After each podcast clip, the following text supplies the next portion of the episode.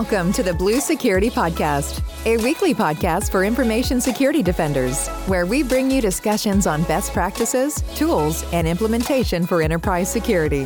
Now, here are your hosts for today's show, Andy Jaw and Adam Brewer. Welcome to another episode of the Blue Security Podcast. I'm Andy, your host. I'm Adam, your co host. This week we have some news to share with you all and talk about. First, let's start with an update from last week. Last week we talked about Storm 0558 and the compromise on Exchange Online. There was an update from Microsoft about expanding cloud logging to give customers a deeper security visibility. And so we'll link that blog within our show notes. But basically, over the coming months, Microsoft is going to include a wider set of security logs for all the customers at no additional cost. There's something called Microsoft Purview Audit Standard, and customers who have that will receive detailed logging of email access and 30 other types of log data that were only previously available at the premium level subscription, as well as Microsoft will be increasing the default retention period from 90 days to 180 days. We had mentioned last week that the logging was only for 90 days, and now that's going to be changed to 180. And the licensing requirements for audit standard are pretty wide as far as if you're a Microsoft customer, you probably have this. So basic business standard, M365 apps for business, 365 E3, and the education government A3, G3s, frontline workers, Office 365, E1, E3. So essentially, if you are a customer, this is the standard logging that's included. And now a lot of the logs that were previously available at the premium, including that mail item accessed one that was talked about last week, which was the one that the federal government saw some anomalies in that tipped them off to the compromise. So that's happening. And I think it's a good thing. It's something that Microsoft has done previously where they've included things that were part of a higher level subscription. And now, either through this breach or I'm sure that had some sort of bearing on it, but in partnership with CISA, we are now including these logs in the standard. As we mentioned, anytime we talk about Microsoft on the show, Andy and I are both employed by Microsoft. Obviously, we're involved in the decision making process about this change. And Andy, you're absolutely right. If you look through the history of Microsoft 365, there have been products that over time initially were in kind of the E5 tier and moved down to the E3 tier over time. Audio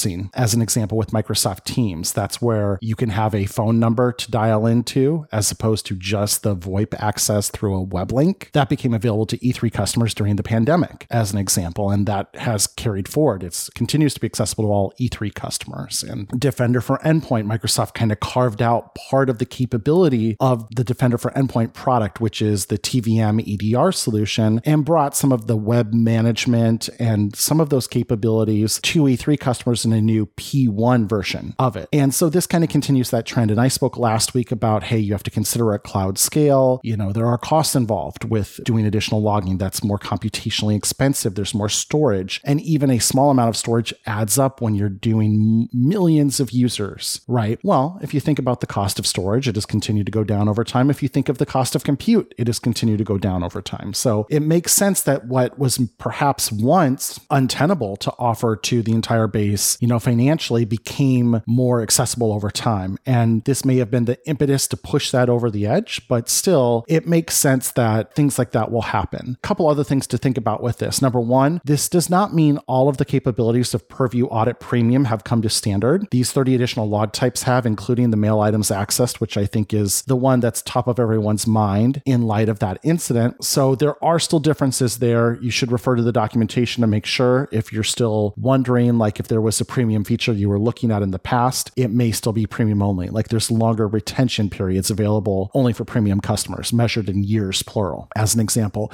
And then one other thing full mailbox auditing, as far as I know, is not on by default in Exchange Online. At least it wasn't back in the day when I was an Exchange administrator. And so you do have to go do a set mailbox commandlet in PowerShell to enable auditing in all your mailboxes. And this change will not change that. So you do have to have auditing getting enabled. And you do have to have that already in place to start to take advantage of this. And then one last thing this is a rollout over time. It's going to be over many months before all customers are enabled. So if you do have a need or a want to get that now, the way you do that is to get audit premium, and that would give you access to this immediately. Otherwise, if you are waiting for it to come to audit standard as part of, like Andy said, E3, A3, G3 licenses and a lot of other flavors as well, that will be a rollout over time. So just a couple of uh, things to be aware of there with this news. Although, of course, very positive, right? Great news for all Microsoft customers. And I think everybody appreciates that this was able to happen. So it's a positive thing that everyone has access to this. It's obviously never great that it takes a security incident, you know, to drive change sometimes, but that's what security is all about. It's a learning process. It's iterative. It's always getting better than you were the day before that. And I think this is a way Microsoft's trying to be better than they were the day before. The next thing I wanted to talk about is Threads. And I know know sometimes we infuse social media like Mastodon and Twitter into our discussions, but mm-hmm. I truly believe it's one of the most important topics we can talk about because communication on current InfoSec events really happens over these online communities. And since Elon Musk has taken over Twitter, that has really taken a dive in engagement, in stability. And so Threads being released was really interesting to me. It is headed by Meta and Instagram. It's kind of a, an extension of Instagram, which the parent company is Meta or Facebook. And it blew up over the last few weeks and it reached millions and millions of users in a very small amount of time. But now I find that everyone is still spread out over multiple platforms. There are people who are on Threads, there are people who are on Twitter, there are people who are on Mastodon. And for me, it's very hard to find all those InfoSec people that I need to follow in order to keep up with current trends and news and maybe compromises that are happening in real time. I still think that Mastodon is probably the best right now for a lot of the InfoSec people because they really haven't found their way over to Threads, even though Threads, I think, is more mainstream because it's super easy. A lot of people have Facebook accounts. It was like one click to like create a Threads account, but it is headed by Meta, which traditionally has not had the best privacy policies and sharing of your data. so probably not where a lot of InfoSec people are going to gather. There's also some features that are missing which they're going to include over time, specifically like the ability to just show who you're following's timeline rather than algorithm. Hashtags are not available, so you can't follow like trending topics. And so there's a little bit of features that need to be included, but I also think that a lot of InfoSec people will probably stay away from it, but you never know. The other thing is, is that it's also built on ActivityPub, which means that it has the capability to join the Fediverse. And we talked about this in Mastodon, but essentially it's built on the same protocol that Mastodon is built on, which means that threads may be able to federate at some point. It isn't right now with other Mastodon servers. However, there's already been a lot of talk on some of the Mastodon threads that I follow, no pun intended, that moderation is going to be very difficult for threads because there's already been people who have joined that platform that have traditionally spread conspiracy theories or have racist views. And so they're not going to want threads to federate with their instance if they're bringing that over. We talked about Mastodon being a haven for a lot of folks who were marginalized and finding a community there. And you're able to defederate from instances when you need to. And so if threads is not going to be moderated in a way that's compatible with other instances, those instances will defederate and not allow users to communicate back and forth. So, a lot to come there. I just think it's interesting because social media is so important for me when it comes to finding current events. And now we have a brand new platform that's very similar to Twitter, although I still don't think it'll take the place of Twitter, but time will tell. Don't you mean X for Twitter? yes. oh my gosh so threads is super interesting i think in large part because i think most of us had come to terms with the fact that there wasn't going to be a new great social network. I mean ultimately social network only has value if you get that critical mass. You have enough scale that the people you want to engage with are on that service. And if you don't have that, it's not appealing. And so, for the most part, we'd kind of made peace with the fact that it's really hard for anybody else to gain critical mass. And all the existing networks have done a really good job at this point of kind of walling themselves off from allowing other networks to kind of like import your graph, import your friends list into other services. You know, in the early days of like Twitter, you could find your Facebook friends that were on Twitter.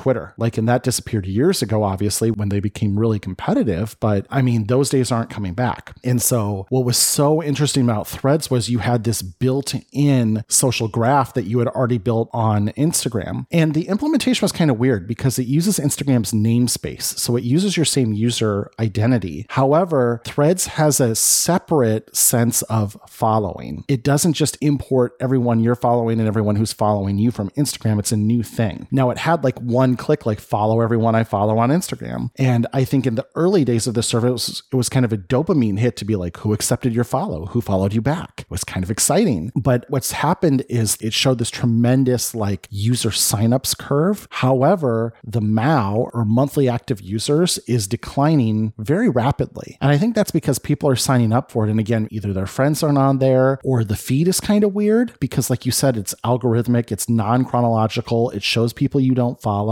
and it's good. Like I found it compelling, like even after I had viewed essentially all of the threads from people that I followed, it was showing me interesting conversations. And I like that, but it felt chaotic in the sense that like there wasn't like something I could follow. Like when I get on Twitter, my Twitter is basically like people who tweet about sports and people tweet about computers. So I can catch up on whatever the story of the day is, whether it's the Women's World Cup or it's what's going on in tech right now. It's Elon wants to rename Twitter to X and what a joke that is. And Threads was just like coming into a party and hearing like random conversations around you and like not being able to make sense of it. You could tell everyone's having a good time, but like there wasn't like an overarching theme to it. So that was odd. And yeah, I do see the meta thing will absolutely, for the purposes of this show, I think scare off a lot of folks because people have major objection with their privacy policies and with how they operate and with how they monetize their services and all that. They're the only ones really at this point that could do a new social network though, like and really gain critical mass. But because it's basically seen as like it's another Twitter, you know, getting over that hump of like, well, why would I use other Twitter if Twitter is still a thing? Unless you just are the kind of person who's drawn a line in the sand. I'm like, I'm done with Twitter. And I think most of us have really groused and complained about the Musk era, but have continued to use it. I mean, I know for me, Elon killed all the third party clients, and I was a devoted third party client user my entire Twitter existence from Tweetie to Tweetbot. And now I'm back to using the native client, which sucks, but I still do it because, like, maybe I'm an addict. I don't know. But Threads is an interesting story. But the next story is to your point okay, they have some features to add, they need to get there quickly. Are they going to get people to launch the app again? Because it sounds like a bunch of people signed up and like checked it out and like, oh, this is cool, but I'm going to go back to real Twitter, not like this thing that wants to be Twitter. And they haven't come back. And I'm guilty of that. Like when Threads first came out, I checked it a lot the first three, four, five days. I don't think I've launched Threads in at least two weeks. That's an anecdote, but take my anecdote for what it's worth. I think there's other people in that same boat. And lastly, I think um, I'm not sure if there's a way to do automation with Threads. Like if there's an API for it, if I'm a social media manager, can I automate posts on it? Can I post to multiple services and cross post?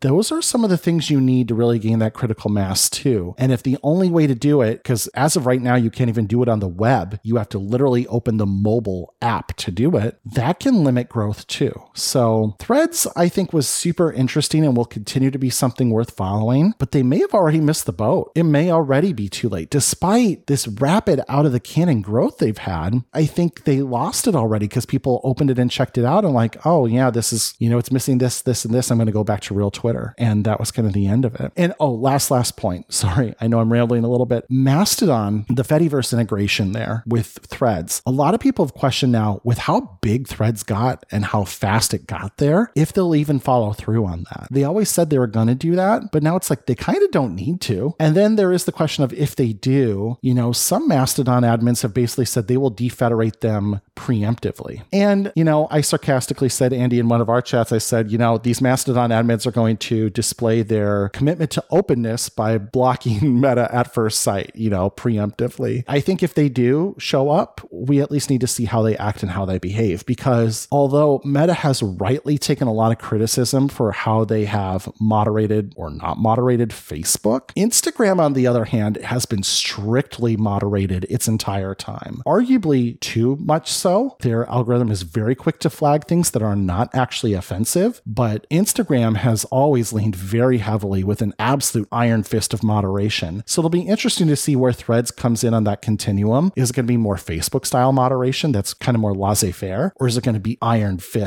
Moderation like Instagram. And I think that's still to be determined. Yeah, interesting. Great call outs there, Adam. All right, let's dive into some Microsoft Entra news. So, lots to talk about here. We mentioned it last week, but Azure AD is now being rebranded as Entra ID and it's going to join a multitude of Entra solutions as part of the Entra family Entra Permissions Management, Entra Verified ID, Entra ID Governance, and Entra Workload ID. Most importantly, the capabilities and licensing plans, sign in URLs, APIs, all will remain unchanged, and all existing deployments, configurations, integrations will continue to work as before. The name change will hopefully be completed by the end of 2023. That's the plan, and there's no action needed from any customer. So that's the key takeaway right here. So a lot of things like Azure AD Free or Azure AD Premium P1, Azure AD Premium P2, those are all going to be renamed to Microsoft Entra ID Free, Microsoft Entra ID P1. So get ready for those changes. None of the technical details behind it will change. It is simply a marketing brand name change. And for me,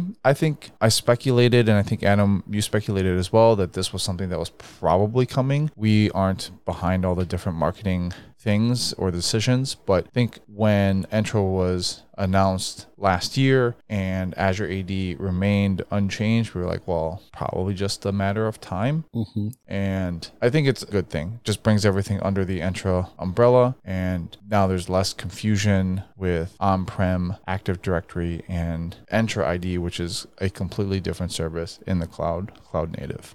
Microsoft marketing always takes a lot of heat for almost anything they do, and a lot of the times it's very deserved. Naming products is hard in general. People have strong views on a lot of product names that ultimately became beloved. And I'm not saying this is going to be a beloved name or anything like that, but if you look back through time, people were very critical of Nintendo Wii. You know, they're like, oh, you know, made jokes about male genitalia and stuff like that. And ultimately it wound up being extremely popular, right? Or the iPad, people made jokes again, like reference referencing feminine hygiene products. And again, an extremely successful product. So product naming is not an exact science, although sometimes we've dodged a few bullets. Did you know, random anecdote, as long as we're talking about product names, the iMac, Steve Jobs, that was not his first choice. And he actually kind of had to be overridden by the rest of his executive leadership team. He wanted to call it the Macman, like in reference to like the Walkman. And that was the name he was hell bent on. Steve always idolized Sony, by the way, forever and ever. You read anything about Steve, he loves Sony. And so it was like an homage to the Walkman, the Discman. He wanted to call it the Macman. And it was like, this is so stupid. I don't know why he likes this name. And they talked him off the ledge and eventually got him to love it. But um, anyhow, that said, what Microsoft has done here with product names, as Microsoft security and compliance and identity businesses have grown way bigger than they ever started to be, there's product families now, whereas there weren't before. And so you kind of need brand names to tie that whole family together. And so earlier in the conversation, we talked about audit. And we both said Purview Audit, Purview Audit Standard, Purview Audit Premium. Purview is that brand all around compliance related solutions. Entra is the brand for identity solutions. Defender's the brand for threat protection. Intune's the brand for endpoint protection. Priva's the brand for privacy management. Viva's the brand for employee engagement. So I like this change, actually. As someone who has been an identity specialist in the past at Microsoft, and I used to talk about Azure AD and give demos of it all day long that's all I did. I would get on a call with customers. So I'd say two things up front. Number one, this is not just for Azure. So ignore the Azure part of the name. And I'd say, second, this really has nothing to do with on premises Active Directory. Okay, well, now we've thrown the whole name away, right?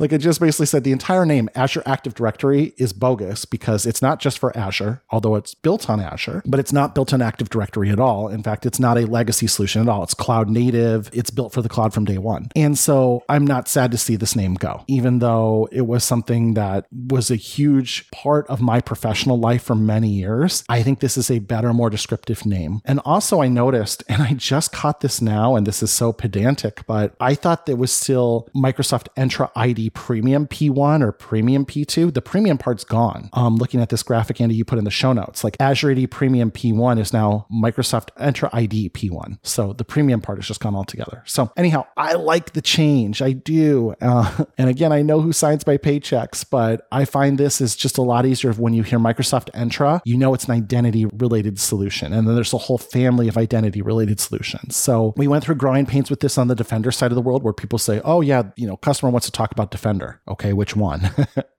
I think we're going to get that now too. So, you know, you as dear listeners, uh, you can be ahead of this curve. You have to be more specific. Entra what? Like Entra ID, Entra external ID, Entra ID governance. So make sure you're specific when you talk about it. But um, yeah, a good change overall. I agree. Okay, more Entra stuff. This one was lost in the noise because there were so many main things like the name change. But I really like this feature. It is in preview right now. It is called Restrictive Management Administrative Units. And I think this will fit a lot of use cases that some folks will have in their organizations. What restricted management admin units are is a new RBAC feature in Entra ID. And you're able to place sensitive objects, either being users, groups, or devices, into a restrictive management administrative unit, meaning that your tenant level administrators, your global admins, will not be able to modify them. Only administrators administrators that you explicitly assign to the scope of the admin unit itself will be able to make changes. So, really powerful because it can lock out your tenant level admins, your global admins. So, a couple of situations that was in the documentation that some orgs might find useful, and these might ring true for you. So, you want to protect a sensitive user account like a C level executive from being able to have their password or MFA settings changed by a regular help desk administrator. So put those into a restrictive administrative unit, and only the admins that you designate in that unit will be able to modify those C level executives. Or you want to ensure that certain user accounts, security groups, or devices from a specific country can only be modified by designated administrators from that country. I get that all the time mm-hmm. from customers. They have APAC separated out as a business unit, they only want want those administrators to be able to do that. You have Europe countries, certain countries have different privacy levels. Only those admins should be able to modify users from those countries. Like Germany, I know has very strict privacy laws. We had to set up specific German administrators who like lived within the German boundaries that only had access to the German citizens. So this is uh, for me, it definitely rings true. Mm-hmm. And then finally, something like you have specific security groups granting access to sensitive data, and you want to restrict who can modify the membership only to a small set of administrators. So I think this is a great feature. Take a look at it. The documentation will be in the show notes. It'll walk you through on how to like get started with it, but it is a preview feature. And I think a lot of organizations will find this to be very helpful. Absolutely. I I feel very I don't know the adjective, but geeky to be so excited about like a new RBAC style policy. But when it's something you've heard so many customers ask for, and there's so many use cases this can help out with, and it can make the lives of so many administrators easier, it's really exciting. And I was thinking back to in my days in IT, I often did support the senior leadership team at my organization just because because I was the exchange administrator and, you know, everything's email.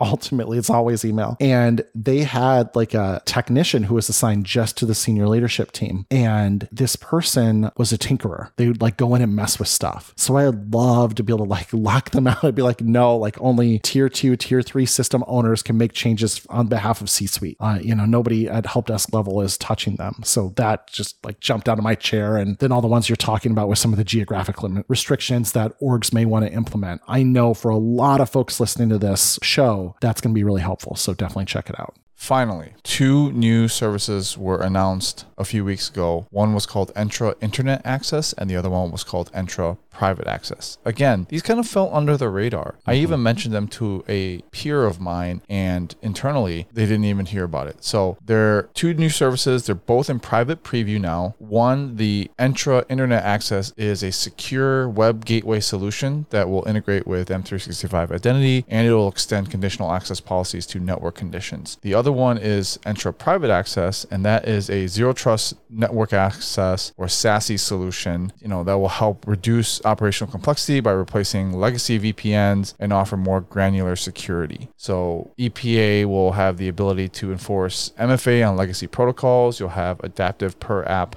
access. You'll be able to configure a broad range of private IP addresses, subnets, and fully qualified domain names. So these products, to me, remind me very similar to like a Zscaler Internet Access or Zscaler Private Access. In fact, they have very similar names. I took a look at the documentation, which actually is very, very fleshed out. And Entra Internet Access has the capabilities for forward proxy policies, which is very similar to like Zscaler and other proxy solutions that will forward to a web proxy in the cloud. Call it what you will, a gateway, a, you know, whatever. And then there's also web filtering that's built in. Now there is web filtering that's built into Defender for Endpoint today if you're using that, but a lot of people go out and buy like a Zscaler or like Barracuda or something else, Palo Alto, in order to filter out things a little bit more granularly. I haven't been able to check this out because I'm not in the private preview, but I assume this is going to be a little bit more fleshed out than what's built into Defender for Endpoint, which is just by categories. All you can do is just say, I want to block gambling, I want to block pornography, I want to block, you know, social media. So those are just broad categories without the ability to add any exceptions. I'm hoping that this will be more fleshed out. My guess is it's going to be. And then EPA, I took a look at the documentation real quick. What I'd like to do is have a separate show eventually to do a deep dive on both of these things because I think they're going to be really interesting. But EPA is actually uses from an architectural standpoint the same app proxy connector that you might have used before if you have been using app proxy. And you know the architecture is the same. You have to install the connector on a server that has access to the applications that you're trying to reach. But the way that it works is a little bit different than app proxy, which is usually only web apps. So either port 80 or 443 rendered over a web page. The private access policies are different and can get scoped much more granular than app proxy can. And we got this question right away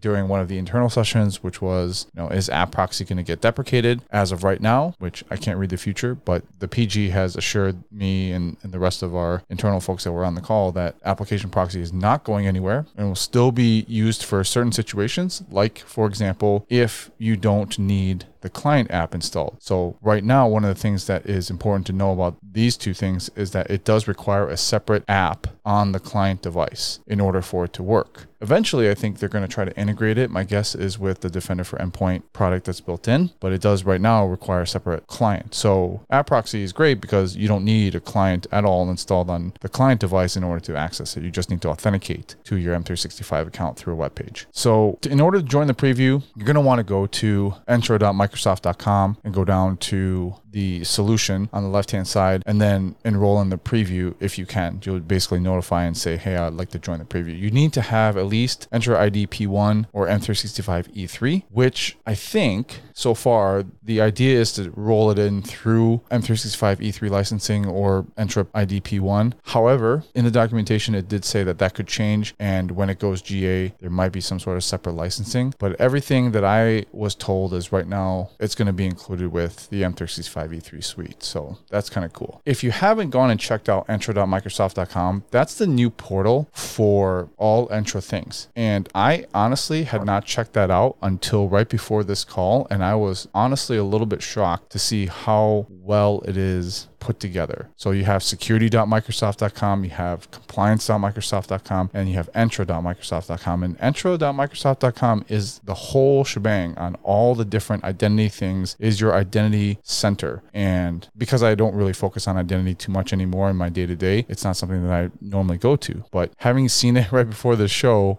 I'm definitely going to dive into it tomorrow and throughout the week and learn a little bit more about that because it's just not something that I've had any experience with in the last few months. But definitely check that out. I think they were really inspired by the Intune having a separate portal as well. You know, what, what used to be called Microsoft Endpoint Manager or MEM, which is now all the Intune stuff. That was kind of the first product I can recall to really just be like, we're going to have an entirely separate portal. Even though we used to live in the Azure portal, we're just going to do our own thing. And I like the idea of that. I think creating that isolation helps you kind of know what task you're there to focus on. Um, and also because a lot of IT admins are very aligned by task, it's like, here's your portal, here's your portal, here's your portal. Everyone gets a portal. And, you know, I think it's a little bit of a uh, divergence from that old like single pane of glass thing, but I think we need to recognize that different tasks require different tools. So I'm supportive of it. Cool stuff. I'm excited to learn more as well. I'm excited to do a show about it as well and agree. This has kind of flown under the radar. Initially, we are going to reveal this in late June, which, if you know, Microsoft is near the end of our fiscal year. And they did move that to early July instead to a sigh of relief from many people, but also in early July because it's Microsoft's new year. A lot of people take time off early in the new year. And I just think we haven't had a chance to kind of all get together and, and geek out over this and kind of figure out what it is, what it does, and what are the best use cases for it. But I'm excited to learn more as this moves from private preview to public preview to generally available. And, you know, as it goes along that path, let's definitely do a show and revisit. Absolutely. That's our show for this week. Thanks for listening and watching as always. Our contact information will be in the show notes if you have any questions or topics you want us to talk about in the future. Thanks. We'll talk to you guys next week.